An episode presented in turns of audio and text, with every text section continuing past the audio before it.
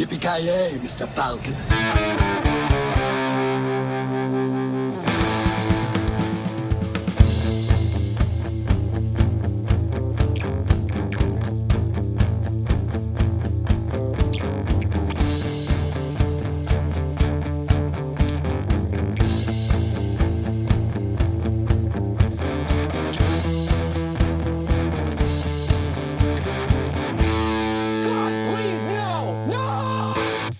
Ja, då hälsar vi välkomna till veckans avsnitt av Filmsmakarna. Vi har ju en eh, legendarisk gäst eh, med oss den här gången. Eh, tillbaka på brottsplatsen, eller vad säger man? Johannes Agro Torstensson. Jävlar vad jag inte var beredd på den presentationen. Klockrent. Serietidningsexpert och serietecknare och eh, ja, you name it. Läsare snarare än en expert, men ja, ja. I våra ögon är du konnässör, expert, eh, virtuos, all, allt vad du vill. Jämfört med oss vanliga dödliga. Ja, just det. Men det är sant faktiskt. Herregud, det känns som jag, det känns som jag är en sån här make-a-wish-unge och får massa så här eh, fina ord från middagen. Ja, känner du pressen nu att du har jävligt mycket att leva upp till? Ja, jävla make-a-wish, eh, ka- unge med cancer, sista önskan. Ja, i, Får massa komplimanger. Överens med komplimanger. det är inte att träffa Gene Simmons utan det är, nej, The Rock. Eller något. Nej, jag vill bara få en massa komplimanger, så är jag nöjd. Jag vill vara med i Filmsmakarnas podcast. Ja, ja fan. ja då vet man att ungen är sjuk när den requesten kommer. Herregud. Ja, Jesus Christ. Alltså Filmsmakarnas podcast, det är ju mer som att eh, man har gjort eh, dödsstraff legalt i Sverige. Ja, där, där borde vi ha någonting. Vad, väl, vad väljer du? Injektion, hängning eller podcastavsnitt? nej, nej, fan, det är bra. Ni är duktiga pojkar, för fan. Kör Ja. på. Vi har ju fått eh, ett break nu. Vi har tydligen börjat spelas på, Guant- i Guantanamo Bay. Så det, det hittar lyssnare där också så att säga. Man stängs in i ett ett mörkt rum och hör våra avsnitt. Det kommer bli en jävla turistattraktion där. Nej, men en annan eh, sjuk man, Joakim Ahoje. Eh, ja. Eh, ja, god dag, god dag. Hallå. Hej. Hur ser du på svarta änkor? Alltså, jag, jag gillar ju definitivt inte insekter, så om vi pratar om svarta änkor, eh, vad heter det, spindeln, då säger jag ju starkt nej. Eftersom insekter är typ det värsta jag vet. Och Är pratar vi om den här, insekter? ja det är, jag vet inte. Så är vi inne på en sån konversation nu? Okej. Som Eh, ja. Ja, det tycker jag väl är en typ av insekt, en underart, jag vet inte, fan vet jag. Någon typ. Är det fel? Har Jag du någon annan information? Det, det, spindlar är monster, det är så mycket som jag vet. Men jag Ja, aldrig ja tänkt på okej, du menar att du tänkte så? Ja, ja, ja. Spindeldjur är inte insekter läser jag på. Åh fy fan. Jaha, ja, ja. Vi börjar med missinformation med en gång, det är bra. Jag, jag ber om ursäkt. Nej men äh, Svarta änkor, äh, spindeln säger, säger jag nej till. Äh, den här filmen, kan, ja vi kommer väl bara se om det, till det, bara se om den. Du säger nej till den också. jag ska inte spoila någonting. Jag ska inte spoila. Nej, nej det är bra, det är bra. Och Joakim Granström, Spindeln i nätet till den här podden. Ja, precis. Jag är fast här mot min vilja. Jag stretar allt vad jag har, men jag kommer fan inte härifrån alltså. Ja men då är det väl snarare eh, någon jävla Ljuga. stuga fast på i Avoyas nät så att säga. Ja, precis. Ja, jag var just nät specifikt också. Alltså, jag måste ju erkänna att jag, jag Alltså jag tyckte den här filmen var helt okej, men alltså jag är jävligt obekväm med all racebending här. Alltså den heter Black Widow och det är inte ens en svart person som är huvudrollen. Vad i helvete är det som händer här? Det här är inte okej alltså. Nej, och postern är fylld med vita människor också så. Alltså fy fan. Fy fan, fy fan. Men, och ska ju ha en vit dräkt på sig under största delen av filmen. Bara en sån sak. Dessutom det alltså. Ja, det räckte inte med bara Nej. whitewashing. Det är full blown. Exakt. Jä- Jävligt. Amerikaner som spelar ryssar också och så vidare. Det är en massa Mm. grejer klaga på. Är det här, det är en film ni pratar om va? Det, Ja. det, är inte, det är inte den här TV, TV3-serien som eh, jag har sett alla eh, avsnitt av då. Med hon från ICA-reklamen. Nej, jag vet inte vilken säga det är. Fy fan. Alltså jag såg reklamen för eh, Black Widows på TV3 för några år sedan. och Tänkte vad fan, man kan ju inte bara använda den titeln. Det måste ju vara måste vara rättighetsskyddat. men jag menar, det är ju ett allmänt uttryck och det är ju som sagt, det är ju ett spindeldjur och så vidare men nej, det, jag, jag tog fan illa upp när TV3 presenterade det här, vad var det? Tre stycken rika kvinnor dödar sina män för att få pengar eller vad fan det nu var. Kanske skulle skulle gjort avsnitt av det istället. Det lät ju mer intressant faktiskt. Alltså man, det känns som att man vet att eh, man har nått eh, hög, höjden på liksom popkultur när TV3 försöker eh, ride the wave så att säga. TV3 eller Asylum som vi kallar dem här i Sverige nu. Sveriges motsvarighet. Asylum, nej fan Asylum gör mycket bättre, mer kvalitativa grejer skulle jag vilja säga. Ja, vad fan, eh, skurt, vad fan. Det är ju... Det är ju Asylum-versionen skurt, vad fan är det? Det är typ skant. det är Sveriges Andy Sidaris eller vad fan heter han? Ja. Men du, ju- du har ju, eh, Agro, du var ju med eh, Batman och Robin-avsnittet eh, i form av Batman-expert. Det, det, det måste man ju fan säga att du är ändå. Batman-läsare. Läsa det. Superexpert. Och vad jag förstått så var du jävligt positiv när vi utsåg eh, Blade 2 till den bästa Batman-filmen. Ja, för fan. Ja, vad, vad har du för reaktion på den eh, slutsatsen säga? Vad ska man säga? Det är kalas. Det är som glimten i ögat. Någonting som tycks saknas i, eh, överlag i den eh, filmserien om man säger så. Eller i ja, de övriga prestationerna. Nej. Ja, fan Batman och Robin är väl ändå, saknas det där även. Jag tycker att Jeep Svensson han var mycket bättre än Tom Hardy. Ja, men det, det håller jag med dig. Jag är hundra procent med. Batman, 66 Batman har väl glimten i ögat också. Adam West. Ja, ja, men det är ju, den är ju urtypen av glimten i ögat när det kommer till Batman, eh, Mm, ja, i Batman-universumet så. exakt.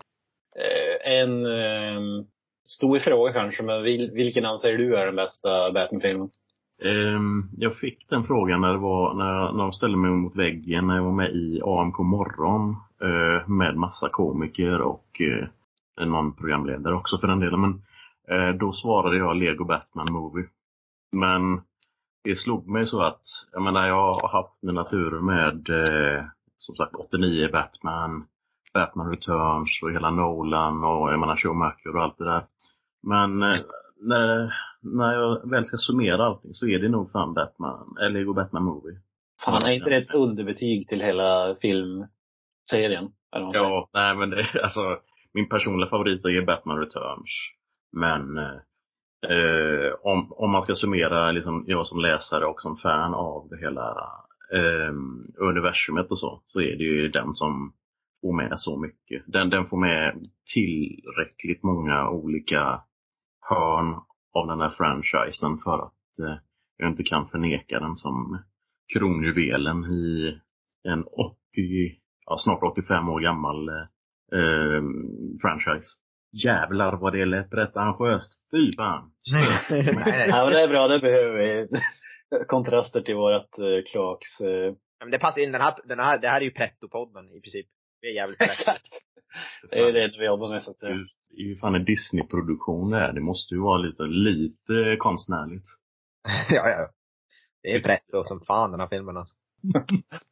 Ja, det kommer komma in CGI-delar i, i den här podden också. Ja. Jag ska säga det är en Kalle i efterhand. Jag tänkte säga det. En, eh, vad fan kallar man det? Resurrected. Hol- Hologram-Kalle. Hologram-Kalle, ja. Kalle Returns. Ja. Exakt. Kalle Forever. Ja, ja, men eh, ska vi kasta oss in i Black Widow då? Before I was an Avenger, I made mistakes. And a lot of enemies.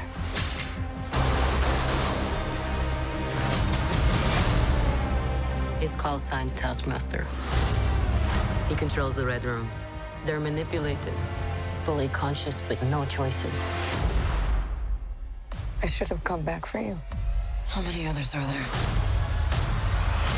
Enough. Eh, vi kommer väl eh, snacka lite generellt om filmen först och så avslutar vi med spoilers men då varnar vi innan. Det här är verkligen en film man vill spoila skiten ur. Ja, om det nu finns så mycket att spoila, finns det Jag vet inte fan. Jag kommer fan inte på någonting på rak arm som jag skulle bli så jätteupprörd över att få spoilat. Så bara det här att man inte kan nämna rollistans häftigaste eh, inslag utan att spoila är ju trist, så att säga. Ja, ja kanske vet vilken du syftar på. Okej, fine. fine, fine. Fair enough. Fair Absolut enough. sista i eftertexterna eller, Exakt. ja, eller eh, eh, twist. Eh, Eller, eh, vad fan, ja, var det före eller efter? Det var ju dubbla end credit scenes, spoiler alert, i den här filmen. Oj, jävlar. Ja, ja. ja, men då kan vi ha en alltså, separat spoiler. Äh, Ja, det blir efter, efter eftertexterna var det. Vad var det? Var det? Okej. Ett framtidshopp, så att säga. Den här filmen utspelar sig mitt mellan någonting, eller hur är det? Ja. Vi ska väl börja där. Ja, ja. Eh, ja, jag är inte på det klara själv, men vart fan ligger den här filmen tidslinjemässigt? Jag känner att eh, jag känner som en förvirrad, senil eh, person. Innan Endgame eh, borde det väl vara i alla fall. Så mycket kan vi väl säga. Eller, Ja, Alltså det är ju Civil War, direkt efter Civil War är det väl? jag tror Okej, det. eh, det där. Efter, efter Civil War, innan Endgame. Och det sjuka är att det säger mig inte så jävla mycket och det säger egentligen allt om det här franchiset. ja, men alltså, Ja, men ni har rätt. Jag står på Wikipedia immediately after the events of Captain America Civil War. Så det, det stämmer. Så det är väl den här rättegången när de pratar med henne. Eller jag vet inte om det är den filmen eller om det är Ultron. Men det är väl att hon ställs inför rätta. Sen så gör de efter henne. ja, jag tror Mm. det. Mm. Det var ett tag sedan man såg de där filmerna. Det, det här är lite grann som att eh, gräva upp en grav och bara se vad hittar vi nu här. Som inte var Ja. där tidigare ungefär. Civ- Civil War har jag fan inte sett sen den kom ut på bio. Alltså jag såg den på bio. Så den kommer jag ihåg väldigt lite från. Men det är väl därför de är, som hon säger, att de, hon inte är sams med alla Avengers och sånt där. Det är väl på grund av det som händer i Civil War, misstänker jag. Mm. Men vad fan, vad, vad fan skulle ni kalla det här? Det är ju inte egentligen en prequel, klassisk prequel på det sättet. Utan det här är ju... Interquel, eller någonting åt det Ja, det är ju inte, det är inte en origin. Ja, det är väl delvis en origin story, men delvis inte. Det är så jävla snurrig den här filmen.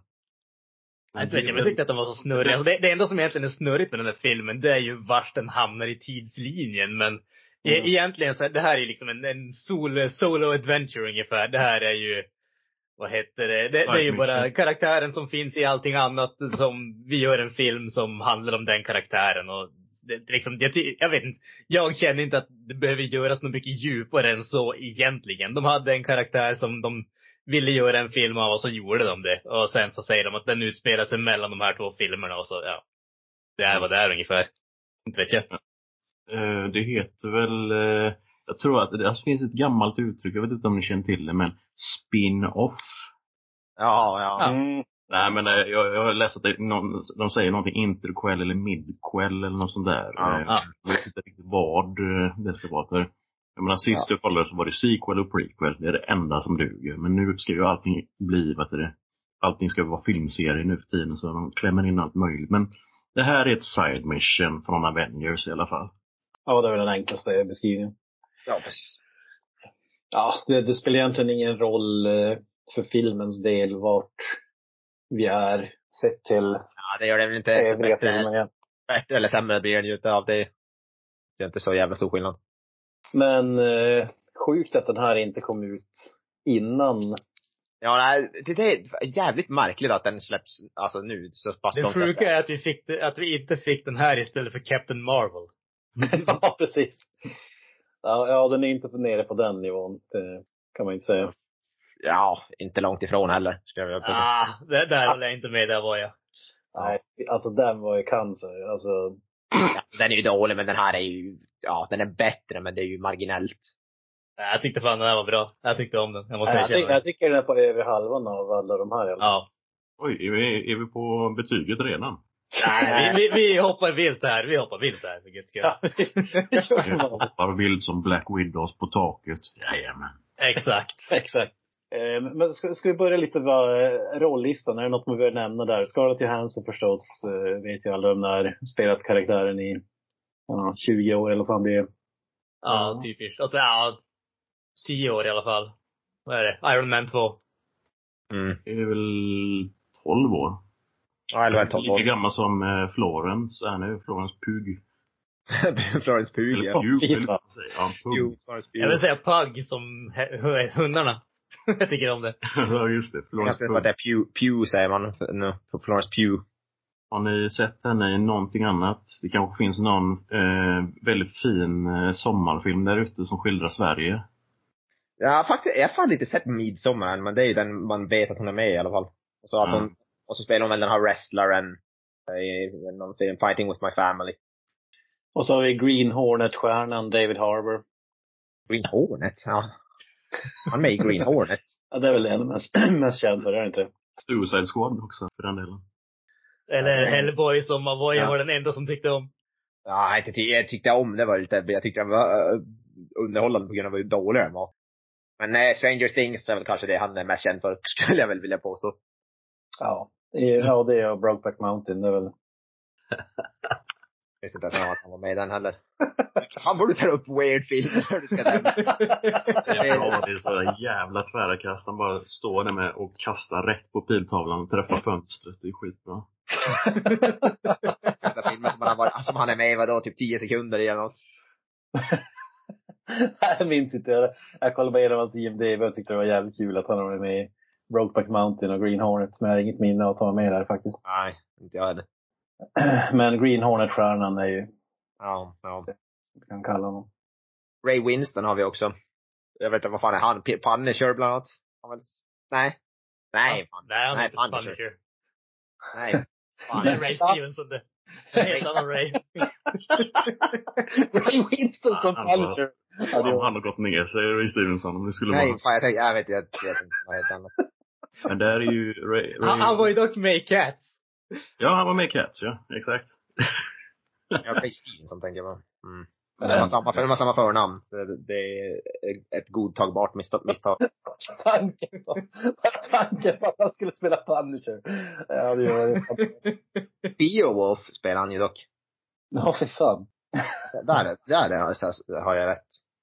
Ja, vad fan är han mest känd för egentligen? Han känns som en sån där uh, B-films uh, snubbe, jag vet inte. Ja, men han är en sån som dyker upp typ alla B-filmer som känns det som i alla fall någon sorts gangster typ. Inte vet jag om det bara är intrycket som jag har fått men. Det är ju Ja, faktiskt, Beowulf som han är med i är ju faktiskt en bra film. Den, den gillar jag faktiskt. Robert Zemeckis-rullen. Ja, jag tycker den är bra. han är en sån brittisk kultskådis. Jag vet att eh, det var så här på, i slutet av åt, eller 70-talet så var han med i den här eh, internatfilmen Scum som blev så där supercensurerad i England för att det var så, så där eh, brittisk boarding school där eleverna blir i stort sett torterade och våldtagna och han börjar hämnas typ i den. Så det blev en sån video nasty. Mhm. Och så har han varit med i liksom typ alla de här jävla Guy Ritchie och sådär. Massa sådana brittiska maffiafilmer. Eh, men han är väl mest känd som, ja, nej, men han, han- han är lite så vid sidan om. Och Beowulf var väl en av hans eh, eh, liksom första stora roller. Men den var ju, den var ju lite sådär vid sidan om ändå. Ja, det osar ju bara Guy Ritchie skådis om honom alltså. Ja, Det måste jag säga. Men eh, vad heter det? På tal om brittiska skådisar som varit i ropet men försvunnit var ju Rachel Weisz. Just det, Rachel Weisz ja. Alltså hon har man ju typ inte sett sen Mumien-filmerna i början på 2000-talet. Ja. Mumien är väl det jag förknippar henne med. Definitivt. Ja.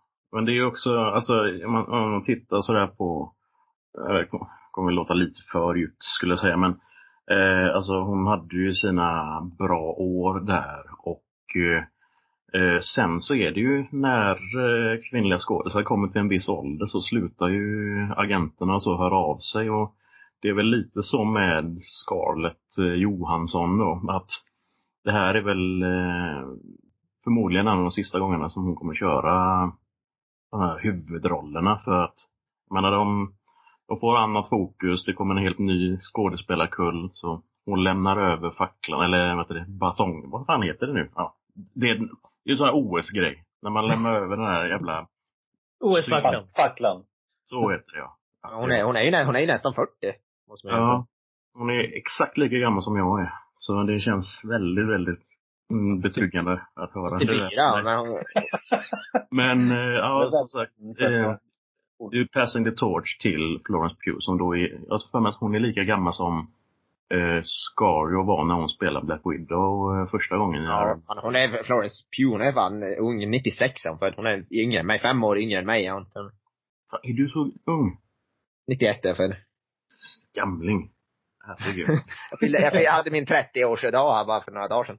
Eh, Grattis i efterskott och Ja, beklagar. just det fan. Ja, exakt. Ska man beklaga eller ska man... Eh, ja, det är nog, lutar nog mer åt det tror jag. Ja, det är bara att acceptera att de bästa dagarna i ditt liv är över. Nu är det bara resten kvar. Ja, det är ju utför nu. Nu är det ju medelålderskrisen. Jag ser fram emot. Nej, ja, det, är, pågår. det är utförsbacke nu så att säga, i livet. Ja. Det, så är det. Det är sjukt nu när man börjar se skådisar som börjar bli stora som är typ betydligt yngre än en själv. Det känns inte bra alltså. Typ Ray Winston och de här. Ja, Ray Winston, ja fan. Exakt. han, han, har en- han är en up and coming. Så. Fy fan. Up and coming new guy. Afton Gonna make a big ungefär splash. när det var högertrafik, eller vänstertrafik i Sverige. Ja. Eh, ja, William Hurt också med på touren kan vi nämna. Jag hoppar tillbaka till den här. Och så går vi vidare. Men innan, innan vi snackar om själva filmen, det som har varit liten snackis, ja det kanske inte har blivit en gigantisk snackis, men det är den här lawsuiten. Där bara Scarlett Johansson eh, stämmer Disney. Jag har ingen aning hur, den, hur det går just nu, men eh, på grund av att de släppte den på sin eh, streamingplattform samma dag som, de, som den släpptes på bio och eh, största delen av hennes lön vad jag förstod var baserat på hur mycket filmen drar in på bio. Och hon menar att eh, det är breach of contract. ja, det, var, det var ju kontraktet att eh, den skulle gå på bio innan den hamnade på streaming. Eftersom att det var samma dag så blir det breach of contract då, som du säger. Det betyder att färre köper den, eller går på bio och ser den. Och då antar jag att det är något sätt för Disney att komma runt det där att folk köper den på Disney Plus, att det inte räknas in i hennes kontrakt. Enligt, Disney som, vad heter det, de säger ju att det, det intäkterna hon får från Disney Plus typ motsvarar det hon skulle ha fått via bio eller något sånt där. Det är väl deras försvar, som jag har förstått det. Å andra sidan så försvarar sig Disney också med att de säger att det var dålig stil av henne för att vi är mitt under en pandemi. Så jag menar, eh, har vi de ursäkterna så, ja. Mm, ja. Alltså, man, man, vet- det vet vi, ska ju inte uttala oss, vi har ju ingen aning om hur, hur det där är. Ingen av oss är väl bra på ekonomi skulle jag våga Yeah, påstå. team Scarjo all the way. Hatar Disney. Man vet, man Om, vet. Om vi säger så här, att Disney är ju ökända för att köra över folk när det kommer till såna här grejer. Ja, jo. Så att, eh, att liksom, eh, att de skulle försöka göra en sån här grej och komma undan med det, det, det liksom förvånar mig inte över, överhuvudtaget. Så att jag menar, visst jag är Team Scarjo, även om jag generellt tycker att jag menar skådespelare, de här storskådespelarna är överbetalda utav bara fan. Men jag menar, det är ett kontrakt och har de brutit det kontraktet så, ja, jag har inga problem med att Scarjo liksom Ja, men, eh, om man säger ett pandemiargument, då, då tycker jag hellre att det är grisigare av Disney. Vad fan, ska inte folk få betalt och det betalt de förtjänar när det är pandemi? Alltså, Ja. det, det är ett större problem än att Disney eh, tappar någon mille av deras x antal miljarder de har på banken. Alltså, nu var det väl att visst, visst hade hon fått betalt en jävligt stor summa redan. Det var bara att typ, det, eh, hon skulle få betalt ett antal hundra miljoner mer eller vad fan det var. Har ni några siffror på det? För jag har ju någonting om att Ja, det finns finns 276 miljoner på bio. Eh, Ja, det har gått ganska bra för den. Alltså om man ser, alltså för att det under pandemi tror jag det har gått hyfsat bra för den. Men, eh, för, alltså det, det som stod, den siffran som jag såg, den räknade inte med att på streamingservicen så hade den dragit in 60 miljoner. Den har dragit in drygt 350 miljoner så jag på enligt IMDBs siffror. Worldwide 348 miljoner ungefär. Men där, där har de inte räknat med streamingen. Eh, Det, ja, det vet jag inte. Antagligen. det, det var senast jag såg det så var det att eh, den, de inte, de slår inte ihop de intäkterna där. Och det, det var ju någon grej angående den här lawsuiten med att hon kommer ju ändå få någon procentsats eller vad det nu var. De hade ju någonting, alltså Mm. det är så jävla eh, Musse Pigg. Vad gör han med sina vänner? Exakt. Ja. Eh, Men eh, alltså, eh, den, jag läste också att den var väl den mest inkomstbringande Marvel-filmen på länge. Men sen så, alltså det, än så länge så är det den lägst inkomstbringande. Ja. Den, jag tror att den ligger, alltså Ant-Man, första Ant-Man ligger väl under, eller Thor The Dark World, eller vilken det nu är. Eller första Hulken till och med. Ligger väl längst ner. Ja. Ja, det förvånar mig inte att det inte Ja, det kan jag tänka mig. Det var väl innan det blev den här gigantiska Ja. franchisen också. Mm. Ja, exakt. Ja, jag kan inte, jag tror inte det går något, jämfört med typ Endgame eller något sånt, så är det väl, ja inte en flopp, men det går ju fan inte bra. Men för att det var en film som är under pand pandemin så, hade, så var det väl helt okej siffror. Jag förstod det. Det är ändå sjukt att jämföra. Alltså, jag vet inte hur de, alltså de advokaterna på Disney är ju är sjuka i huvudet. Det finns ju sådana eh, som typ vaknar upp fem på morgonen för att liksom typ skriva om rättigheter till någon sån här jättegammal tecknad grej från 20-talet så att inget annat företag ska kunna använda det. Direkt så. De har ju team på 100 advokater och så vidare. Så Nej men Hollywood accounting är en grej så det är ju Nej. grisigt också inne. Inte första gången och lär inte vara sista gången. Nej. Nej, jag får säga, jag hoppas det blir en dominoeffekt där, att fler folk stämmer Disney. Det vore Ja, det var väl på väg att det var en massa skådisar som, äh, vad heter det, tänkte stämma. Jag vet inte om det var just Disney eller var det stämma, ja, alltså komma med massa stämningar i alla fall. Så nu kommer vi se stämningar left and right tror jag. just Mm. det, vad fan. Det, eh, Emma Stone skulle stämma på grund av Cruella var det väl? Ja, ja det är bra. Ja, jag sa det också. Det ryktades också om att, vad heter hon, Emily Blunt skulle hålla på och tjudra på grund av Jungle Cruise eller vad det nu var. Fast det var väl inte, det var väl inte lika säkert det, för den grejen hade väl tydligen varit så att det var väl The Rocks, eh, det var väl en samproduktion med The Rocks företag, eller hans produktionsbolag, så att eh, Ja. det var väl inte så enkelt som att bara stämma Disney, för det var inte de som stod bakom hela grejen där. Och sen den är ju en succé också. Vad fan, jag, jag ser ju svinmycket jävla hype om den och jag menar, den köpte jag också veckan efter, eller hur fan blir det? Nej, månaden efter Black Widow. För, för grejen var att jag, jag råkade ju betala 500 spänn för Black Widow. Jävlar!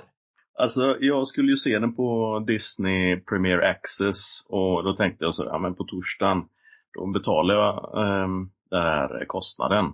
249 spänn, skitbra. För då stod det så på eh, Premier Access, det här kan du se just nu på Premier Access. Då tänkte jag, då ligger jag en dag före och betalar.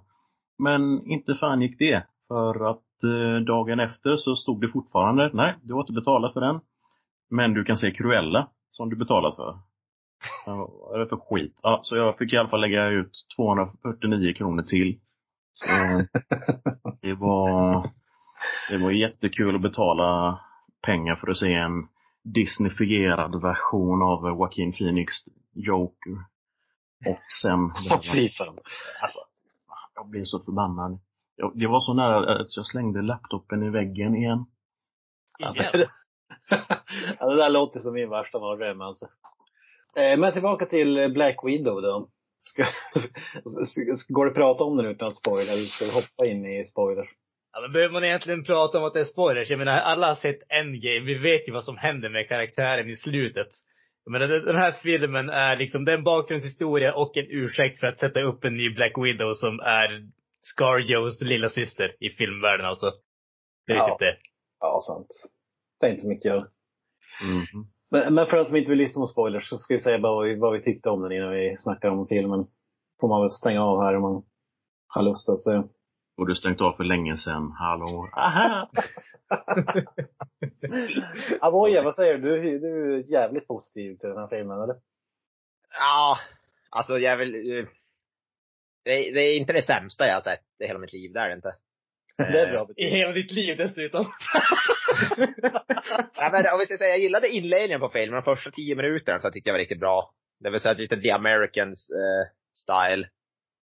Eh, men, eh, ja, sen blev det en typisk Marvel-film för mig. Så den hamnar, det var inte en, en av de sämsta Marvel-filmerna, men det var, alltså den hamnar i mellanmjölksträsket. Den hamnar, ja vad fan skulle man placera, placera där då? Är det Ant-Man-träsket eller är det... Ja, Ant-Man tycker jag, första Ant-Man tycker jag ändå är, är, är rätt bra. Men det är typ, den är, den är, snä, den är några snäpp över Captain Marvel är men den är ju de- definitivt inte lika bra som några typ, kanske typ första Avengers eller Iron Man eller så här långt ifrån det. Eh, Så den, den är, det är någonstans en sån där ah, fyra, fem av tio film för mig typ. Alltså, något sånt där. Jävlar vad lågt. Jävlar vad lågt. Ja. Så det är den definitivt mellanmjölk. Det är ingenting jag skulle säga är något, alltså, fruktansvärt tråkig, intetsägande Fyra av tio, det är ju inte mellanmjölk, det är sur jävla mjölk i så fall. Nej men alltså typ såhär med, medelbetyg. Sex av tio då kanske. Fyra av tio kan vi ta medelbetyg. Men alltså fem, fem ser jag som ett me, alltså medel, det ser jag som medelbetyg. Så det, är alltså där, det, det ser, jag- ser jag som Det är mellanmjölk. så under medel alltså. Ja men kring där, en, fyra, en stark fyra, svag femma av tio. alltså, Underbart. kan jag inte Så. Ja, vad säger du Granström? Alltså jag är ju åt andra hållet här känner jag. In, inte så att jag tycker att det är en fantastisk film, men jag måste erkänna att jag tyckte om den. Eh, precis som Avoya så tyckte jag definitivt att den började starkare än den slutade. Men jag tycker att det, den håller egentligen om man ser fram till eh, sista akten, om man ska den, alltså när det kommer till Red Room eh, uppgörelsebiten där, där, där tappar den. Men jag tyckte om eh, början. Jag tycker det är riktigt bra skådespelarprestationer från eh, Scarjo och eh, övriga och sådär. Jag tycker hon är alltid hon är alltid intressant att kolla på i den här filmen. Jag tycker att hennes karaktär har inte varit så, jag har inte brytt mig om karaktär i de tidigare Marvel-filmerna speciellt mycket, men jag tyckte faktiskt att eh, det var riktigt välgjord den här filmen. Sen tyckte jag att den första actionscenen som hon hade med syrran där, där de håller på och slänger varandra i väggarna i, in i den där lägenheten, tyckte jag var riktigt jäkla välgjord. Och det är väl det, typ det, det som är höjdpunkten när det kommer till actionscenerna för mig. Därför att efter det så blir det mycket mer Marvel, mycket mer CGI, mycket mer överdrivet och sånt där. Så att det känns som att den börjar jävligt starkt den här filmen och sen så tappar den med, med tiden. Men alltså jag, jag varit ändå positivt överraskad. Jag hade förväntat mig alltså någonting i stil med alltså cringe-festen som är Captain Marvel. Men jag fick, eh, vad, vad ska jag säga, ett försök till att imitera typ Mission Impossible fast i Marvel-universumet. Och jag tycker att det funkade betydligt bättre än jag trodde det skulle göra i alla fall. Ja, vad säger du Agro? Är du inne på, eller vems spår väljer du? Oh shit, jag har två vägar och... eller har du ett tredje spår kanske? Eh, alltså, som, som experten här. Nej, men, nej, men som läsaren så, alltså jag minns ju, jag minns ju Black Widow som Daredevils flickvän när Frank Miller skrev Daredevil. Och det var en av de första karaktärerna jag såg när jag började läsa Daredevil när jag var yngre. Eh, det vill säga, det är inte jättelänge sedan men alltså ehm, jag tycker ju om agentfilmer också. James Bond var en sån här film som jag och eh, min pappa och farfar, no pun intended, bondade över. eh, sen så, jag menar, jag har alltid gillat den genren och har alltid velat se en sån iskall, cool espionage-thriller i Marvel-miljö. Det har jag förstås fått via filmer som Winter Soldier och även eh, Ja. Agent Carter. Inte Agents of Shield, för den kan dra åt helvete den serien. Värdelös serie. Ja. Håller med om Winter Där har Soldier. ni, där har ni, det ska vara eran eh, sidopodd från och med nu. Ni ska se igenom hela den serien och sen ska ni, sl- ni ska sluta med att ni skjuter varandra i huvudet. Den går typ fortfarande, eller? Har Jag den tror att den, den med- väl typ alldeles nyss tror jag. Fan. Det är helt sjukt. Var det typ sju säsonger och sånt där tror jag. Sju eller åtta säsonger. Det är Agent Coulson. Fy fan. Om man gillar honom i filmerna, då gillar man honom definitivt inte efter den serien. Men, men det är också, alltså, eh, Black Widow i filmen har alltid varit liksom sån där coola bakgrundskaraktären. Sen så också, jag menar fan Scarlett Johansson, min tids eh, sexsymbol i stort sett. Eh, hur mycket de än säger angående hennes vackra rollprestationer i Woody Allen-filmer eller Flicka med pärlörhäng. Alltså hon gör inget annat än att se ut som en död fisk i de filmerna.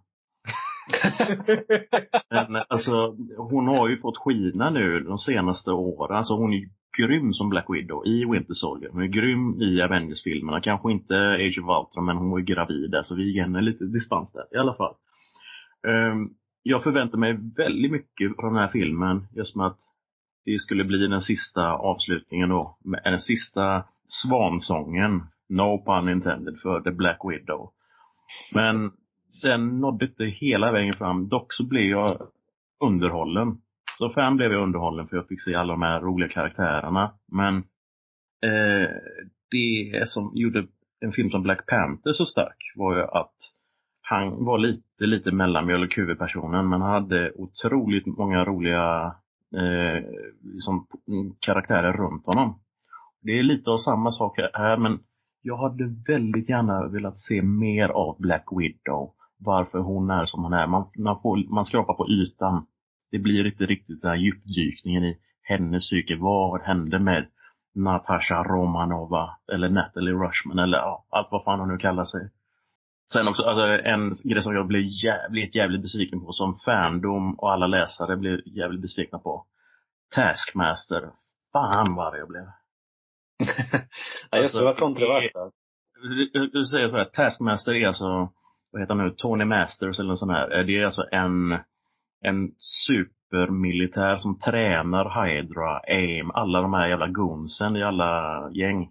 Och han är ju så jävla skillad med att eh, liksom, han kan härma varenda jävel, vilket man då ser i den här filmen då med att han har en Captain America-sköld, han har Black Panther-klor, han har pilbåge som, vet fan, finns en sån Robin Hood typ, ja i alla fall.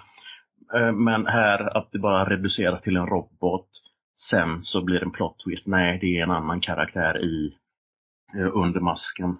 Det, det kändes som ett hårt slag mot eh, men vad fan, han är, han är en jävligt, jävligt rolig karaktär och här blev han ju bara någon slags läskig bakgrundsgrej. Ett, ett, ett hot som bara som dyker upp då och då, men nej. Det gjorde mig jävligt besviken. Men om jag ska bara bryta ner, eller bryta ner, jag har precis brutit ner det. Fuck, nu har jag druckit kaffe igen. Um, fan. Eh, jag blev underhållen, men jag förväntade mig mer. När filmen var slut så kände jag, fan var det här allt vi fick? Var det verkligen allt vi skulle få om Black Widow när hon fick sin tid att skina? Jag menar, vad fan. Tor får sin fjärde film snart. Och här, det här är vad hon fick. Det känns som en jävla besvikelse på det sättet. Ja. Men, nej, det, jag förväntade mig mer, men sen så, det är svårt att leva upp till till en sån franchise. I och med att många filmer, eller många, alltså hela, alla jävla filmföretag försöker hitta sin franchise. Jag menar Disney är ju, eller Disney och Marvel är ju liksom den stora guldkon, eller ja, vad man nu ska säga, men, eller guldmusen för den delen. Eh, men det är så svårt att leva upp till filmer som Winter Soldier, första Avengers eller liksom Endgame, Infinity War det kan ju bara falla platt. Jag menar, det här var ju en hyfsad landning, men inte alls vad hon förtjänade bättre faktiskt. Nu är avsnittet ja. slut, va? Exakt. Tack för det här avsnittet. Tack så mycket. ja, men det, det jag stod mig på med Taskmaster, det är att det låter som en tv-shop-pryl, eh, karaktärens namn alltså. Ah. alltså, That's, that's 2000. Taskmaster var, han är en sån som liksom alla liksom typ i Marvels eh, maffia så de an, äh, anlitar honom för att eh, han ska eh, få saker gjorda. Och grejen är att han ser ganska obehaglig ut. Eh, eller han ser lite ut som Skeletor, det är bara en dödskallemask. Men eh, här, var, alltså designen tyckte jag var väldigt bra. Förutom att de hade tagit bort hans vita mantel det var den enda. Men de fick med svärdet och skölden. Eh, scenen där, de, de, eh, där Black Widow och eh, Taskmaster möts på eh, bron. Det är ju en sån, det är, det är, det är så löjligt att säga ikoniskt angående saker och ting. Men hans, eller ja, Taskmasters rörelse att eh, hoppa över sin motståndare samtidigt som han skjuter och eh, Taskmaster håller skölden framför. Det är Taskmaster. Det är exakt så som man gör jag, jag var ju inställd också på en Bond eller Mission Impossible-rulle och första typ tre minuter jag tänkte jag fan, det, ja, det, det, eh, det kommer vara en eh, spionthriller i Marvel-universumet. Men det tar typ, efter de där tre minuterna så kastar David Harbour i, iväg ett tåg som att det är en vante eller en tågvagn eller vad fan det var. Och tänkte ja ah, okej, okay, det, det här, de, de måste ha med de grejerna alltså. Det, det går inte att göra en, en eh, grundad film så att säga. Så jag, tappade, så jag tycker faktiskt att jag tappade lite i början där måste jag säga. Men eh, kom in i den eh, eftersom och eh, att jag tycker att, eh, som ni säger, jag tycker det är synd att den här filmen görs nu. Det hade varit bättre om det hade varit en, fått en riktig origin story för att nu tycker jag man inser hur mycket man kastar bort Black Widow-karaktären egentligen. Alltså, mer intressant än de flesta andra karaktärer som har fått filmer och så vidare. Och fan, Ant-Man får två filmer. Och så vidare. Ja.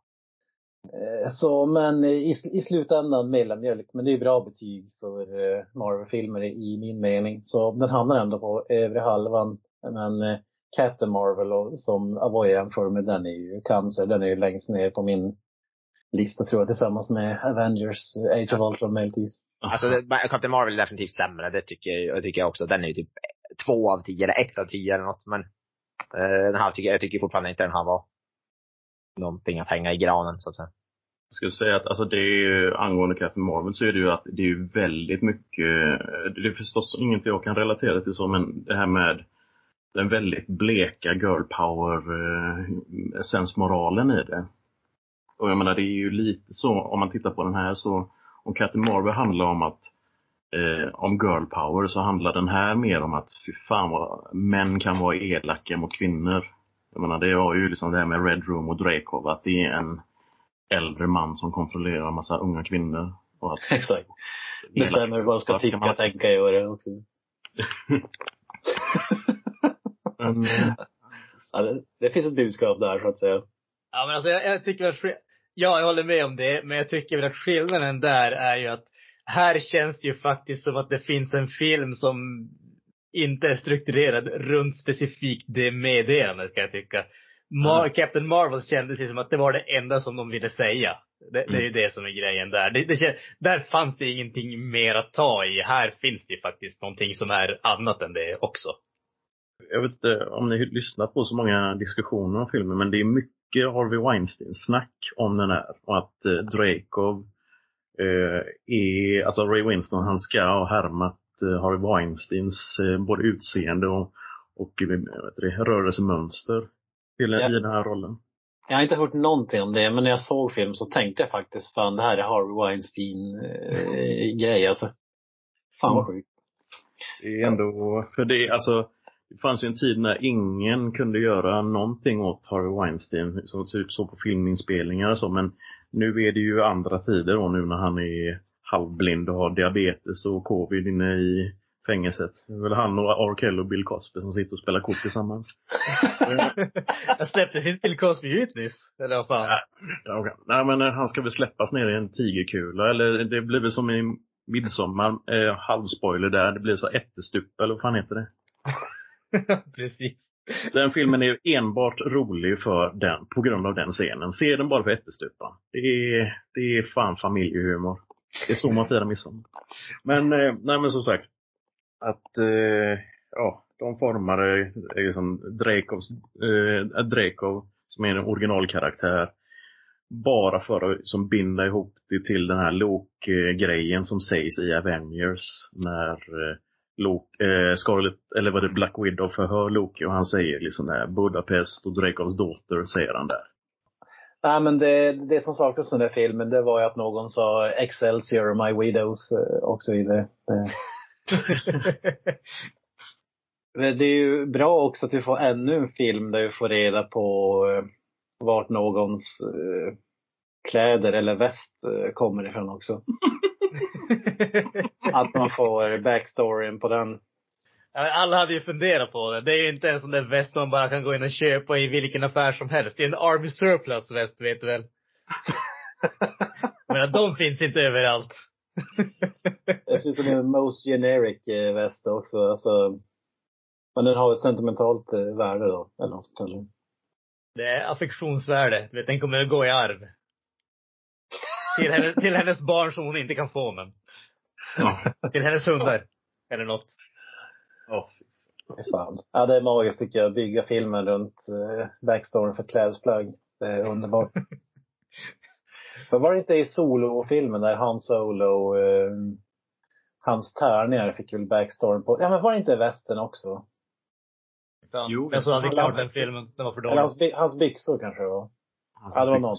Det var hela hans garderob, vilken backstory. Ja, han, har haft sam, han har ju tydligen haft samma kläder sedan han var 13 år, karaktären. Samma här. Ja, ja det, är vanligare, det är vanligare än man tror faktiskt. Ja, ska man Ja. inte bara ha ett plagg? Det är samma märke, inte samma, inte samma plagg, samma märke. Nej, så ska- plagg, herregud. Man Mm. älskar ju det Simpsons-avsnittet när Homer äter sin garderob och så hänger det bara vita skjortor och blåa byxor i gången. Mm. Vad ska jag välja idag? Det, det är väl på den nivån. Nej men nu varnar vi för spoilers då, spoiler alert och så vidare. Nu pratar vi fritt. Eh, Det behöver inte nödvändigtvis vara spoilers men eh, vi tar ingen hänsyn till om det skulle spoilas någonting. Spoiler alert! Spoiler alert! Spoiler alert! Eh, och då vill jag ju börja med att spoila skiten ur att Elaine Bennis har en cameo i den här filmen. Och säga ett stort vem? Seinfelds eh, magiska karaktär. Jaha, okej. Ja, ja. ja. Hade du sagt uh, Julia Louis Dreyfus då hade jag vetat vem det var. Men... Ja. Jävla Kristin skulle han sagt. Ni som såg den, kanal 5. New, New Adventures of Old Christine. Ja, var det den sitcomen? Hon... Ja, den fick la tre säsonger. Hon var ju gift med Agent Coulson. I verkligheten? Nej, i serien? Nej, de hade gjort slut och så var det snack om. Han hade skaffat en ny fru som hette Kristin också. Så det var, det var bäddat för, för både humor och konflikter och kanske lite tårar. Men ingenting som jag, att tårar var det för jag grät när jag såg det. Fy fan vad jobbigt det var. Jag bytte kanal snabbt. Det låter som en mag... Jag tror jag har sett något avsnitt där, där, men jag kan inte säga att jag har följt den riktigt. Nej, men det var ju hon, det sägs att hon var skådisen som bröt Seinfeld eh, förbannelsen med att eh, klara sig efter det. Men hon hade typ en sitcom som det gick åt helvete för. Sen hade hon den, det gick hyfsat bra för den. Och eh, så hade hon VIP som blev en jävla succé. Och, eh, och nu är hon då insyltad i den här, och jag blev ju helt till mig första gången jag såg karaktären för att, jag vet inte, har, har ni sett Falcon and the Winter Soldier? Ja. Nej, jag har inte det, så jag hade ju ingen aning om att hon ens ingick i det här eh, franchiset. Uh, och hon är ju, hon anlitar ju US Agent, uh, karaktären då. Fan, spoiler där också för den delen, men uh, i alla fall. Uh, så hon verkar ju då styra upp, alltså jag känner ju till Contessa, karaktären Contessa Valentina. Det är ju egentligen Nick Furys gamla spionflamma. Det första numret av Angel Fury, eller vad heter han, Nick Fury Agent of Shield. Då är det liksom en en het scen mellan dem, om man säger så. Där är mycket som är implyat, till exempel en telefon som sätts tillbaks på sitt, på sitt munstycke, eller ja, i alla fall. Ehm, hon är ju då alltså, eh, hon kallas för Madame Hydra. Eh, det är ett av hennes öknamn. Men hon är också älskarinna till Dr. Doom. Så eh, jag hoppas ju verkligen att det kan bli så att vi får se Dr. Doom på riktigt. eh, Men det hade varit en jävligt konstig, liksom, eh, att man bara slänger med Elaine så här.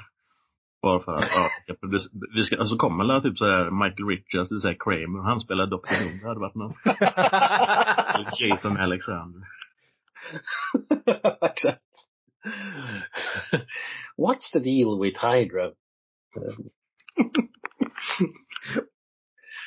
Ja, ja, det, ja, det var ju magiskt om vi fick en Seinfeld spin-off i Marvel spin-off uh, grejerna.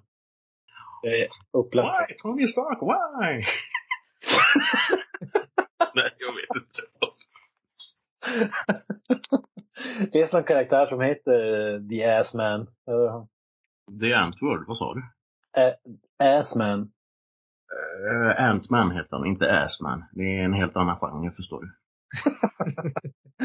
ja, det var ett jävligt smalt uh, Seinfeld-skämt där. Det, är- det är väl en doktor Just det, nu, nu, det, nu fattar jag det. Just det, det är. Ja, nu fattar jag. som har en ringplåte. Ja, vi behöver inte gå in mer på det. Det var ett jävligt uh, obskyrt skämt. Ja. Jag skrattar, men jag fattar det. alltså fan, alltså det är Seinfeld jävlar. Så jag har inte kollat på, jag har sett det på 15 år. Det är fortfarande kul liksom, men fan det är jävlar folk som anser att det är Bibeln 2. Det fattar inte jag. ja, det är Bibeln 1 för fan. Ja, det låter bättre. Nej men nog, nog om Seinfeld. Granström, vad, vad har, har du något eh, speciellt som är värt att ta upp här i från själva filmen vi ska snacka om idag, Black Widow? inte, inte Seinfeld. inte Seinfeld som jag har sett typ fyra avsnitt av. Alltså jag vet inte, det känns inte som att det är så det är jättemycket spoilergrejer egentligen att ta upp i den här filmen. Alltså, än en gång, jag kommer tillbaka till det här att den blir sämre och sämre ju längre den går. Alltså det är det. Är det. Den här filmen hade ju vunnit på att vara mer lågmäld, alltså spionthrilleraktig så att säga. Eh, och jag, jag känner att det, första hälften om man säger så, det tycker jag ändå funkar väldigt bra. Men sen efter det när jag känner att nu måste det bli en Marvel-film och bli precis som alla andra Marvel-filmer och få de här liksom gigantiska actionscenerna och hela den biten. Då tappar den här filmen och så in i HVT för mig känner jag. För jag tycker att, alltså allt det som de gör lågmält tycker jag är riktigt bra. Det är bara stegringsbiten som faller platt för mig alltså. Jag håller, jag håller med till hundra procent där. För att jag tänkte också, Alltså det, det, ska vara typ en slags origin story för den här karaktären och, och så vidare. Men de kan ändå inte hålla sig från att uh, the world is at stake. Alltså, alltså man behöver inte ha så jävla stora stakes i den här filmen. Nej, precis. Alla kvinnor i hela världen ska bli hjärntvättade av Harvey Weinstein liksom. Alltså, Ja, det, hade den bästa, vad heter det, den bästa repliken där. När han säger att I'm gonna take over the world with the one thing there's too many of. Young girls. Like, Ja. Okej. subtlety dude, subtlety. Exakt. Ja, fy fan. Nej, det, det hade ju räckt med något slags eh, spionhistoria bara. Kretsa kring karaktären. Det gör väl i och för sig med tanke på att hennes syrra var någon slags mikrochip, eh, hjärntvättad eh, person. Eh, jag läste på Wikipedia också bara att ja, de var ju tvungna att komma på en skurk som skulle funka för att det skulle vara ett hot men det fick inte vara för stor grej så att folk skulle känna till det trots att de aldrig hört talas om det i senare filmer och sådär. Alltså det enda jag tänkte på när jag såg den här filmen då är att liksom Alltså han har en stor jävla sak som flyger i luften och som kraschar och ingen har hört talas om det. Cloud City. Ja men precis, alltså what the fuck. det, det, det är som att alltså, alla de här, alla saker som är så extrema så det liksom, det är inte ens tillstymmelse till att vara närheten av realistiskt. Det är så vardagligt i den här filmvärlden så folk reagerar inte ens på det. Och sen samtidigt så har vi liksom spin-offen då som vi pratade om tidigare, nämnde tidigare, Falcon and the Winter Soldier. Där liksom flera avsnitt eh, handlar om att de typ kör bil med varandra och blir sura. Och det är liksom, okej. Det, det är liksom mindre stakes i den serien som egentligen borde vara mer stakes än den här tycker jag. Det är jävligt omvänt. Fan, jag vill krama dig för att du sa det. Du, du fick, du fick det, du satte det rätt på fingret på pulsen. Fy fan vad glad jag blev. Nej men exakt, jag fan vad jag håller med. Jävlar. Äntligen. Eh, Jag är inte alltså, ensam jag- för första gången. för, för, ehm, för humors skull, för att uppnå humoristisk effekt, så såg jag filmen Red Sparrow och tänkte det där måste ju vara liksom ett spec script eh, som har gjort och så blev det ingen Black Widow-film på det.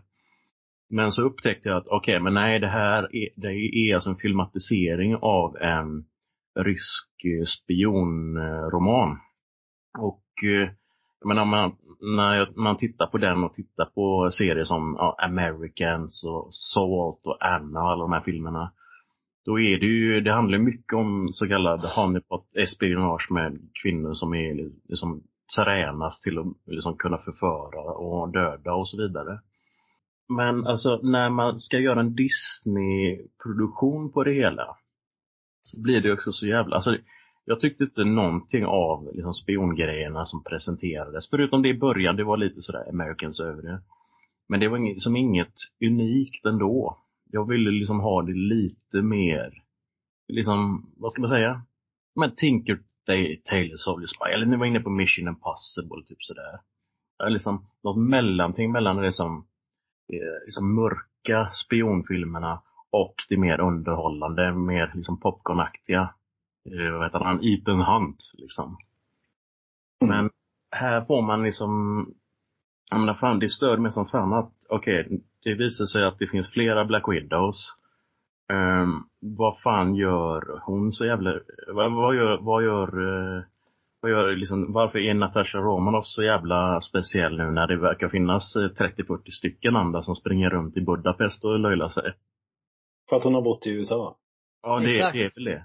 Det, det är okej, hon, hon kan eh, äta peanut butter and jelly och få hångla med Captain America som inte har pussat någon på 70 år och så vidare. Men Det Fan, alltså det, det, det kändes också som en sån jävla cop med att okej, Black Widows eh, Red Room-grej finns.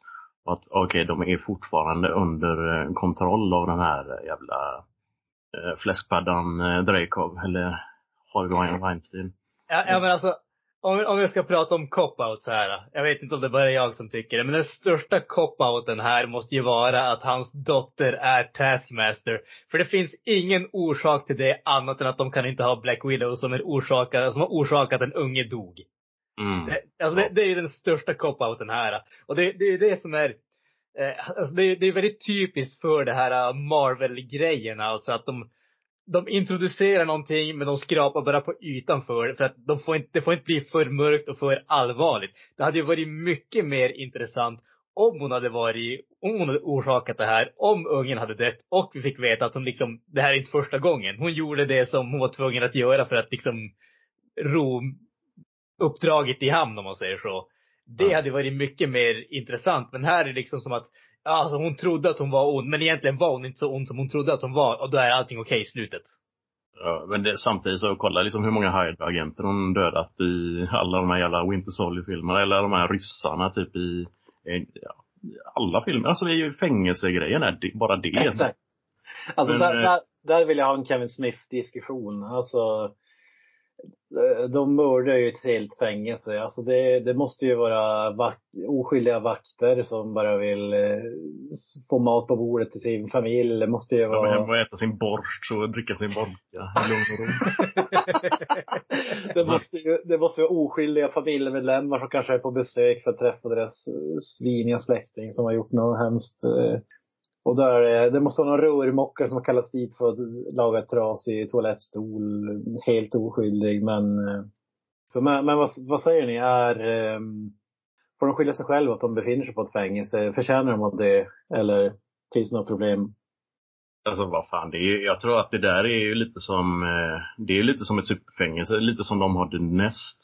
Jag Ursa från Sovjet Super Soldiers dök ju upp där och får armen avbruten av Guardian, Red Guardian. Det är alltså en, eh, det är en eh, X-Men-skurk. Jaha, okej. Ja, Jag har inte koll på de här grejerna så. Nej, det, alltså han ingår i en grupp med ryska X-Men-skurkar. Så det är han och så är det den här Omega Red som slåss mot eh, Wolverine hela tiden. Och så är de ett jävla gäng. Ursas grej är att han, han är en björn. Därav namnet Ursa. Ah. Du är björn. I alla fall, det jag skulle säga. Ehm, nej, men uh, jävla det här med vad fan får man för bild av Ryssland? Det känns som en sån jävla klyschig grej med de här ryska spioner och det är vodka och det är Ja, vad fan, Vladimir Putin kunde väl ha varit med på ett uh, hörn där också. Exakt. Vi, är tillbaka i Bonds eh, spelplan från typ 60-talet. Det är det. Men det var ju verkligen så. Och det fanns ju någon blinkning där de till och med kollade på en Bond-film med Jaws-karaktären där. Ja, det är Moonraker, är det. Moonraker, okej. Subtilt. Ja, men det visar ju vilken jävla nivå de lägger det på. De lägger det på Roger Moore 007. Fast det är ju Disney överlag egentligen. Det är ju liksom där. Det ska vara underhållande och pajigt. Men som du säger, ryska dialekter som du nämnde, det var ju något jag störde mig på. Alltså de pratade perfekt eh, engelska i början av filmen. Eh, sen kommer de till Ryssland och börjar de prata eh, ryska och eh, ryska med brytning, eller engelska med rysk brytning. Och resten av filmen så pratar de engelska med rysk brytning. Harbour och eh, eh, vad fan heter de, Vice och alla de här. Ja. Alla Alltså- utom Black Widow. Alltså varför i hela helvete ska de gå runt och bryta på ryska om de inte behöver? Och varför, och om de nu måste bryta, varför pratar de inte bara ryska? Enda gången som jag tyckte var övertygande var ju när eh, lille Natasha Romanoff, vad är det, Milla Jovovich den yngre, när hon eh, börjar gapa med pistolen i handen. I början där när de hotar eh, lilla syster. Just det. Men Är det det är för att hon, hon, kan väl prata det på riktigt. Jag tror att hon, det är hennes andra språk. Liksom. Ja, alltså det stod på eh, IMDBs trivia i alla fall att eh, en av orsakerna till att hon fick rollen var att hon kunde snacka ryska redan. Så. Mhm. Det har ingenting att göra med att mamman har en jättekänd eh, zombie-franchise på bio. Fan. Eller att farsan är världens bästa regissör. Ja. Steven Spielberg. Det, det sårar mig i hjärtat att du skulle skämta om den saken och att du skulle kalla Steven Spielberg för världens bästa regissör. Båda de sakerna. Säger lite- Spielberg. Hur mycket skit han än producerar nu så är det, det finns inga regissörer som är, går att jämföra med honom nu. Det är, tyvärr är det så. Ah. Ja, men Alltså, åren. Jag menar, titta bara på Blockbuster så liksom, genomslagskraft överlag. Det är, fast det är, en, det är ett helt annat avsnitt, det är ett helt annat avsnitt. Vi tar det nästa gång helt enkelt. Ja, det ska vi göra. Vi ska göra Spielberg special. Ska vi prata om Duellen? Det blir en rolig film det. Han har trots allt gjort Jaws, det får man ge honom. Ja. Ja. Närkontakt. Schindler's list, Jurassic Park. Eh, catch me if you can. Slå den. Ja, det är lätt att slå den. ja, faktiskt. Det är ytterst lite Ryssland som ändå är med i den här filmen. Jag menar, hade de stått på eh, vad det är, Röda torget så hade det varit lite mer Fast det är ju förstås omöjligt att filma det med tanke på det rådande klimatet. Inte pandemin utan, jag menar, ofta låter de eh, Polis. åka till USA, eller är det till Ryssland filma? ja, exakt. Ja, vad, vad är det för typ av film? Ja, vi ska smutskasta ryssar och göra de här stereotypiska varianterna av ert folk någonsin. Ni är skurkar och dricker vodka. exakt, vad mer behöver ni veta? Ja, sitt. Alltså när det är den här kärnfam- amerikanska kärnfamiljen fast de är ryssar och dricker vodka runt ett bord och det är lite sådär klassiskt eh, familjetjafs mellan dem. Det är ändå jävligt, jävligt. Det är som, en, det är som att gå in på en fusion-restaurang och se den scenen. Och sen så det här med den här tjocka grisen som kommer, det var lite lustigt tyckte jag. Jag åt inte fläsk på fem dagar efter att ha sett den eh, fina sympatiska grisen. Den var ju så jävla CGI men den hade mer eh, skådespelartalang än eh, den här jävla soppan som var med i Captain Marvel. Ursäkta, nu hoppar jag på henne. ja, gr- ja, grisen där, det var... Ja, alltså man, det, det, man får ju lite flashbacks till eh, kärnkraftfamiljen nästan. Exakt. Signat Carl Nilsson. ja, det, det är magiskt. Ja, fy fasiken. Ja, men på tal om språk, eh, var det någon annan som kände att det ryckte i hjärtat när de snackade svenska i två meningar? Ja, just det, det som skulle vara norska. Ja, det var norska med amerikansk brytning, eller vad? Ja, svenska, de snackade ju, så, det var ju typ en replik på svenska. Vad var det? Och Avengers är fortfarande borta. Nej, nej, nej, nej. När, när de är i Budapest. När de är i Va? Budapest så, de där Black Widows ska jag heter, jaga, de säger ju, den svenska Nanna Blondell säger, eh, uppfatta att jag följer efter dem eller någonting åt det hållet. Where are we trying to get? Motorbike! East side of the building! Uppfatta att jag förföljer. Ah, fan säger Nanna pratade svenska i den. Jävlar. Jag missade det. Det, det missade jag helt alltså. Herregud, är ni döva? Jag trodde med den här norska jävla radio... Nej, inte radion. Nu måste jag se om den bara för att höra Nanna prata så- äh, svenska. Det har jag gjort sedan jag såg henne på Netflix för några veckor sedan, men ändå.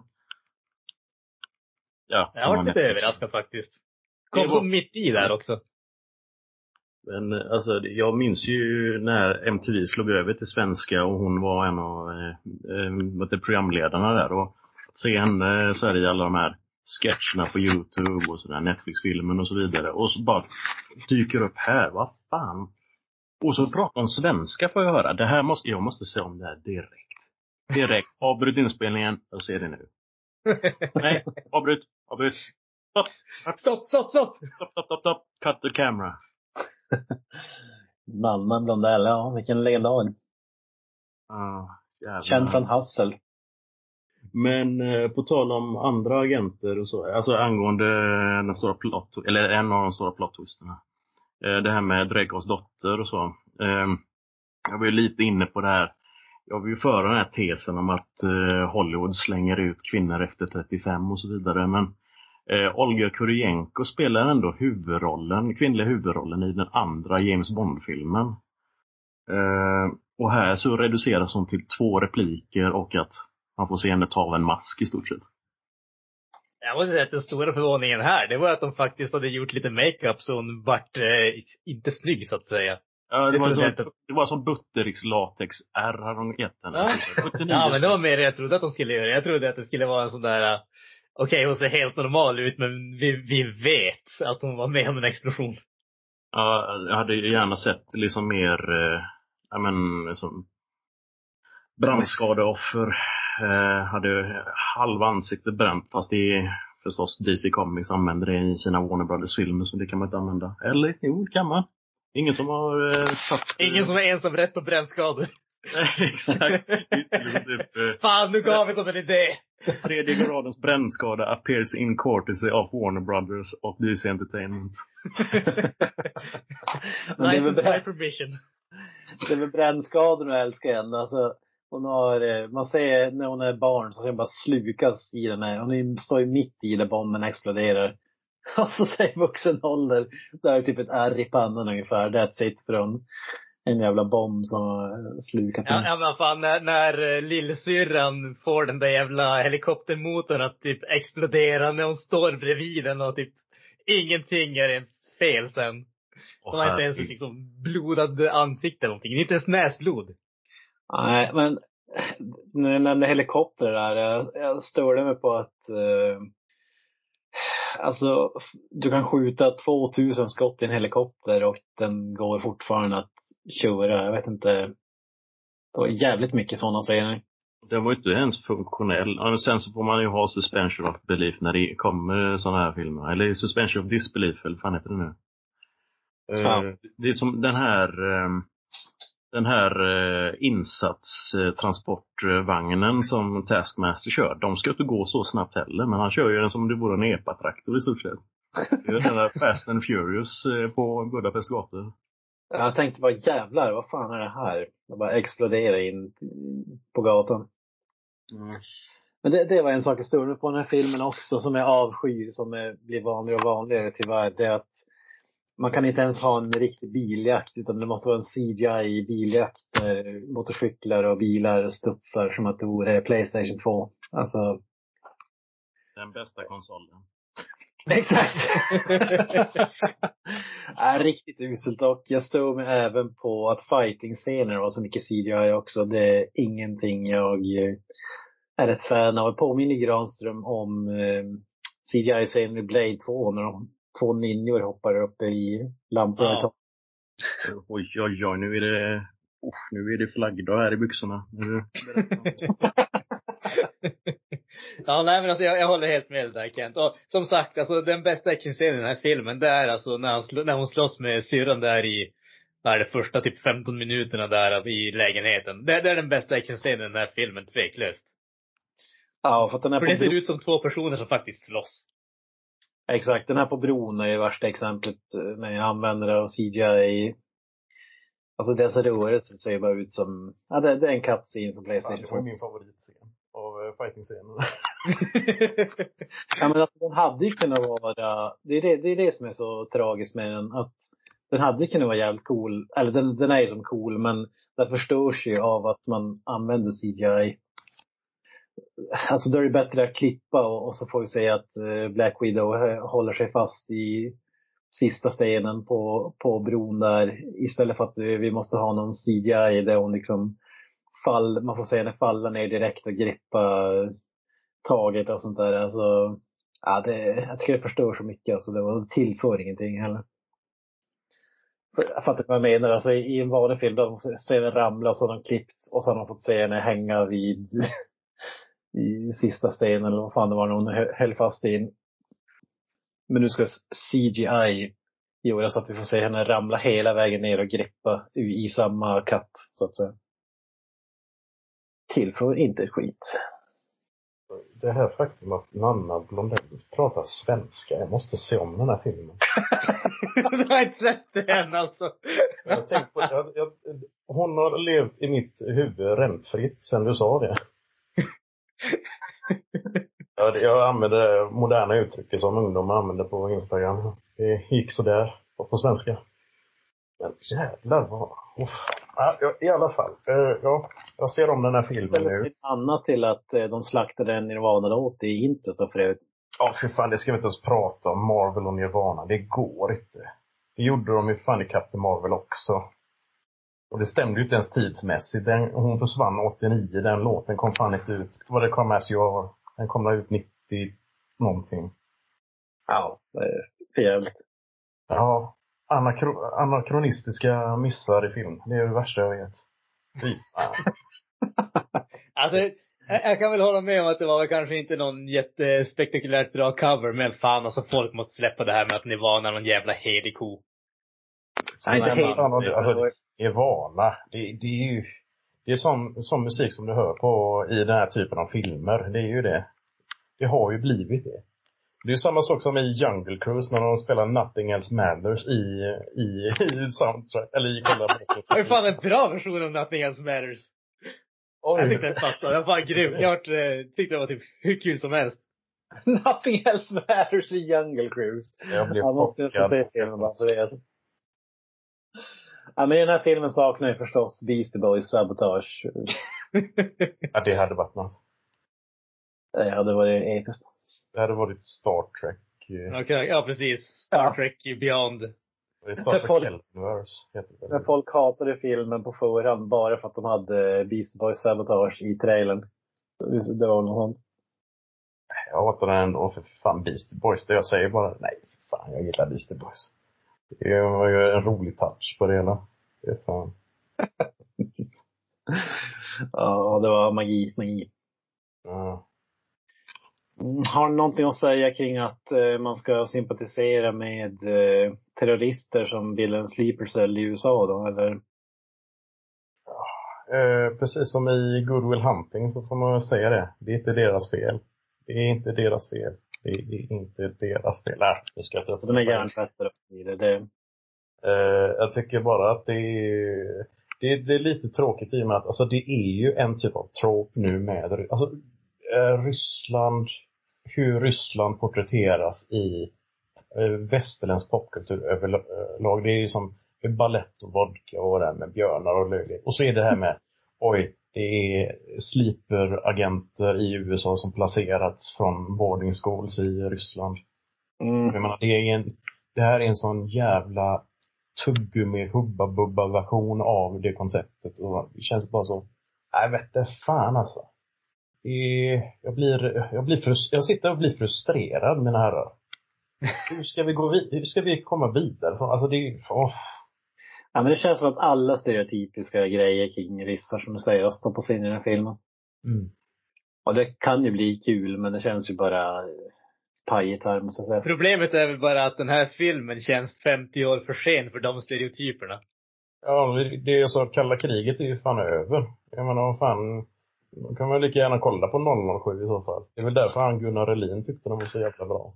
Han jämförde med Roger Moores 007-filmer. Det är de dåliga 007-filmerna. Det är ju de som apar efter trender. Men eh, som serietidningsexpert, eh, vill jag slå fast det nu. Eh, jag är nyfiken på den här eh, ryska Captain America, vad hette han nu, Red Guardian. Ja, Red Guardian, för fan. Jajamän, han var en del av de eh, Sovjet Super Soldiers. Och han får, eh, han får Erskine-serumet som det kallas i filmerna. Han får det ungefär samtidigt under eh, pågående världskrig. Sen så, eh, flera år senare, eh, så hamnar han i, han åldras ju inte heller då. Det är exakt samma typ av serum, så han, han är ju precis som Steve Rogers. Sen så eh, träffar han Natasha Romanova, de gifter sig. Det är inte att eh, det här bullshitet med att de är sleeper agents och eh, någon sån där what, what are you doing step dad eh, grejen, det, det existerar inte. Liksom.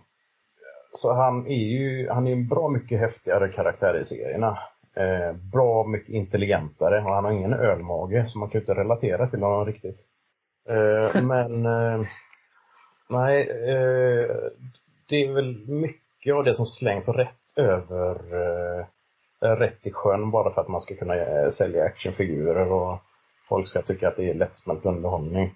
Det är det som jag tycker överlag är problemet med eh, MCU. Med att det finns så mycket serietidningshistoria att hämta från.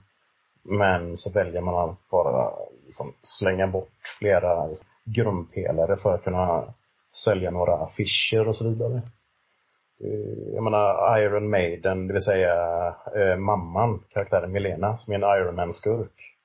Det är också en jävligt, jävligt ball karaktär, men det, det är inte mycket man får se av henne. Hon har de här jävla eh, CGI-grisarna som hon leker med. Och det är för jävligt, mina herrar. Hennes karaktärsnamn, Iron Maiden. Ja, det är, det är, det är en gammal tortyrgrej eh, man, man satte folk i dem för. Sen finns det något band, har jag för mig, som heter något sånt. Ja, fan, Up the Iron så att... Uh, Och det är det karaktärsnamn. Mm. Fy fan. ja, det är, måste, det är den bästa karaktären i Marvel-universumet då, helt enkelt. Jajamän. Enda som hade varit bättre om hon hade hetat Bruce Dickinson. Exakt. Men det var väl det som var namnet, Milena Bruce Dickinson. Det var väl... Codename Bruce Dickinson. Fan vad ballt det var. Men vad... Ja, men det höjs ju genast betyget på den här filmen, måste jag säga. Mhm. Så nu är den på ett. Exakt. ja, men nu, nu passerar den Voyage 4 i alla fall. Finns det så mycket med, ska vi ta slutet kanske? Eh, Och en credit senare kan väl baka in i ett. Som sagt, upplagt för ytterligare en film. Eller film, eh, storyline. Ja, det är ju en lead, ja, ska vi inte ta på det i förväg, men det är ju en lead-in till Hawkeye som kommer som serie i höst, eller typ i oktober, november. Eh, Åh, det var, 23 jag, skratt, jag, skrattade högt när de drog fram bilden på honom. eh, Där i, det- visst var det credit senare? va? Ja. Typ, ja vad sägs om att jaga den som var ansvarig för eh, Natasha Romanovs eh, död. Och så visar en bild på den jäveln. Jag tänkte, vad fan dog inte han i, men han, han lever kanske i. Ja, han, han lever väl- Han lever ju för att hon dog. Men, De eh, slogs ju om vem som skulle få dö. I den dummaste scenen i filmhistorien. Ja, ja verkligen. scenen i filmhistorien. Okej, jag minns inte att de var med i Mindhorn. Fuck you bitch. Filmen svar på cancer. Filmens svar på Bruce Dickinson. Jag, jag gick in bara, bara för att, eh, jag, jag gick faktiskt och googlade, eller sökte på youtube för att kolla in den, den scenen igen bara för att påminna mig om hur fan det gick till och det var ju uselt. Men det var någon som hade kommenterat ganska kul, typ, eh, eh, vad fan var det nu? Eh, damn, eh, ja vad fan heter Scarlett Johanssons syrra i den här filmen, vad hon heter. Eh, borde ha sett det här klippet innan hon började jaga honom. Det var humor. Det är alltså, det är alltså internetmeme angående eh, den som är responsible for your sister's death. Och så var det en bild på Musse Pigg. Jag kände, okej jävlar alltså. Så, eh, Florence Pugh eller Jelena kommer jaga Disney-koncernen nu. Det känns jävligt speciellt. Och Disney-koncernen kommer sända det på Disney+. Plus. Fy fan, ja det var betydligt roligare. Det kommer att bli en sån här Marvel kommer att göra en crossover med verkligheten. Ja, för fan. Mus- en CGI Musse Pigg eh, jagar fatt eh, och döda Scarlett Johansson. Igen. Ja, för fan. Så. Nej, men ja, jag skulle faktiskt kunna tänka mig att se mer av det här universumet. Men det, det jag, jag hade den känslan i typ tre sekunder. Och sen när de slet fram bilden på den här jävla Hawkeye, då kände jag att nej, det vill jag inte för det kommer någon usel Disney Plus-serie eller film eller någonting. Där, där vill jag ändå protestera. Jag som ändå läst My Life as a Living Weapon. Eh, fantastisk jävla serie om Hawkeye. Eh, där han i stort bara, nej okej, jag bara chillar. Jag skaffar ett hus, jag skaffar en hund som äter eh, pizza. Allting är bra. Eh, okej, maffian vill ta över huset och skjuta dem, chilla lite till. Okej, ja, det var ganska ball faktiskt. Men alltså det är mycket, mycket annat där. Så jag hoppas verkligen att de kommer ta de delarna till, eh, från den, se- eh, den serien till själva tv-serien. Även om det verkar luta åt att eh, batongen ska passas även där också. För nu, vet hon, Hailey Steinfeld ska ju spela Kate Bishop, eh, den andra Hawkeye. Eh, och det gör mig orolig för att ska det verkligen vara så här mycket tjejer i Avengers, då vet inte jag vara med längre. Ja, vad, vi får en Female Thor. Eller Just det. en Hawkeye. Eller blir det alla i, princip? Ja, det är ju typ alla. Vi har ju en Female Iron Man. Vi fick ju Vi får det en med... female Black Widow. Female Black Widow. Eh, ja, vem fan är kvar? She-Hulk kommer ju, det vet vi redan. Ant-Man har väl en... eh, en Vi har ju The Wasp. redan. Mm. Eh, Alltså jag tror ju Ant-Man, eh, Ant-Man kommer ju tas över av Cassie. Eh, den äldre eh, skådisen. Okej, Hallå? ingen med mig. Eh, där ser man. Ah, Den, eh, I Endgame så introduceras ju eh, dottern som äldre. Och hon kommer ju garanterat vara med i tredje Ant-Man-filmen och ha dräkten på sig. Aha. Ah. Eh, Jag hade helt förträngt det. Alltså, jag, det, jag inser när jag ser den här filmen nu när det har gått ett tag sedan vi fick en Avengers-film också, hur jävla lite man, jag minns av alla de här filmerna alltså. Det är typ Iron Man 1. Men, Jag ser dem en gång i veckan. Jag, jag kollar på dem hela tiden. Alltså de går i bakgrunden medan jag har tenta eller borstar tänderna eller sover i stort sett. Så jag har alltid någon typ av dis- eller tech- eller superhjältefilm i bakgrunden. Så de här har ju, alltså att se på Marvel-film är som att dricka ett glas vatten för mig. Det är, Ja, men det det känns- det känns som att- åtta gånger per dag. Det är det som krävs för att du kommer ihåg någonting. Den ska snurra dygnet runt. Annars Ja. är det helt omöjligt. Nej men det är, det är skrämmande hur jävla, hur jävla jobbigt. För jag menar, jag är ju DC Comics-läsare. Jag läser ju bara DC Comics. Mm. Marvel Comics, alltså Marvel-filmerna, de kollar jag på hela tiden. För det är, fram tills igår, eller i förrgår, så fanns det ingenting från DC och Warner Brothers som kunde liksom tävla mot eh, MCU. Och det är ju så typiskt att det ska komma från en av deras huvudkockar. Jag menade kockar som yrke, inte som kropp. Men, ja, du eh, nej, tänker på Suicide Squad eller? Ja, ja, det är, ger skran. alltså jävlar alltså. Och, och det är ju fem stycken Guardians med, nej det är jävlar. Håll i er säger jag bara. Taskmaster har ju ett ihopvikbart svärd som sugs in i ryggsäcken så att säga. Ja vad fan, alltså det, grejen är att det är ju ett, eh, det är ju ett eh, svärd som han fått från, jag tror han köpt det från den här, jag vet inte om ni kommer ihåg Tor Ragnarök, det är ju en, eh, det är ju en viking som har två M16 där. Han åker runt i, i alla världar och samlar vapen. Och det svärdet han köpt av Taskmaster, köpt av den eh, Asa-gubben. Okej. Det är en sån där, det är ett vapen som kan skada Tor. Det är det som är den första, eller det är det som är grejen. Att det är Asa-guds eh, skadande verktyg. Men eh, nej, jag, jag var, jag är väl, fortfarande väldigt besviken på hur de gjorde med den jävla Taskmaster. Tycker den påminner om den roboten i Mortal Kombat också. Eh, vad, vad hette den roboten? Just det, så var det ja. Ja men ska vi knyta ihop säcken för Black Widow kanske? Ja, det har de väl redan gjort, eh, Disney. Ja, jag tyckte de gjorde det ganska bra själv. Hon föll en bit och sen dog hon.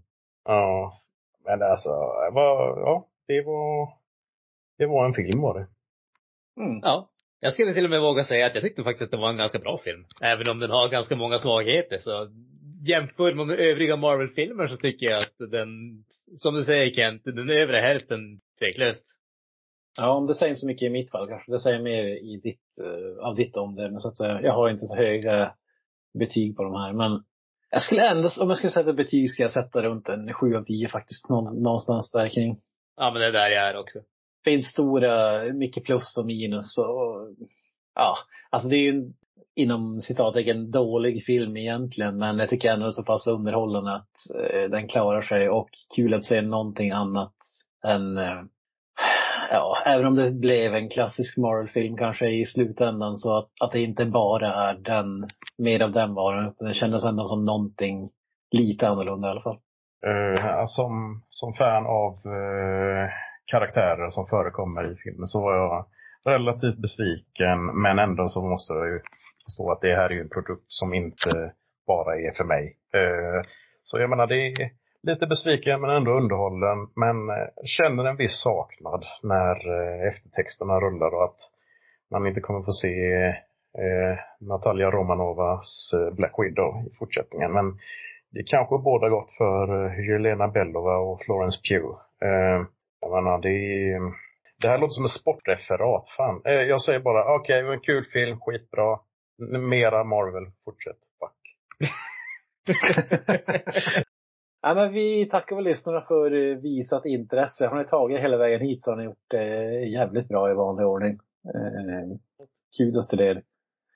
Och eh, stort tack till eh, veckans legendariska supergäst eh, Johannes eh, Agre Torstensson. Jag är så chockad över den här eh, tackningen att jag tappade tråden. Herregud. Eh, jag tackar för mig och hoppas att eh, vi ses någon gång i framtiden. Jag tackar för mig. Eh, alltid lika roligt. Nej men eh, självklart välkommen tillbaka i framtiden. Vi får hitta på nya superlativ till nästa gång kanske. Det är ingen risk. Eh, Granström, har du några avslutande ord innan vi säger farväl? Ja, I vanlig ordning. Hail Satan. Ja, då säger jag väl up the irons. That's it, man. Game over, man.